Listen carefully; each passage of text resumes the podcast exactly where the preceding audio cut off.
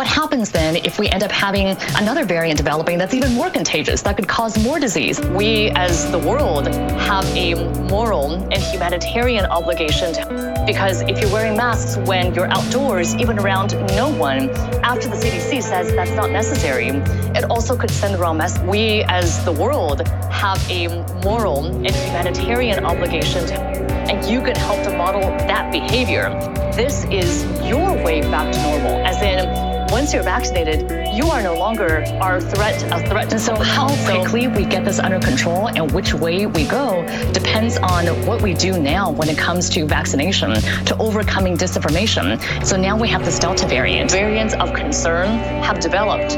We, as the world, have a moral and humanitarian obligation to so now we have this Delta variant. This is your way back to normal, as in once you're vaccinated, you are no longer our threat, a threat to public health. So basically, we need to make getting vaccinated the easy choice. That is what it's going to take for us to actually end the pandemic. There is proof of vaccination and everybody is fully vaccinated, then you can take off your mask variants of concern have developed.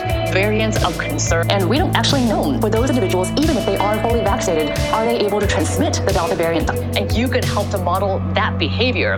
And you can help to model that behavior. And you can help to model that behavior.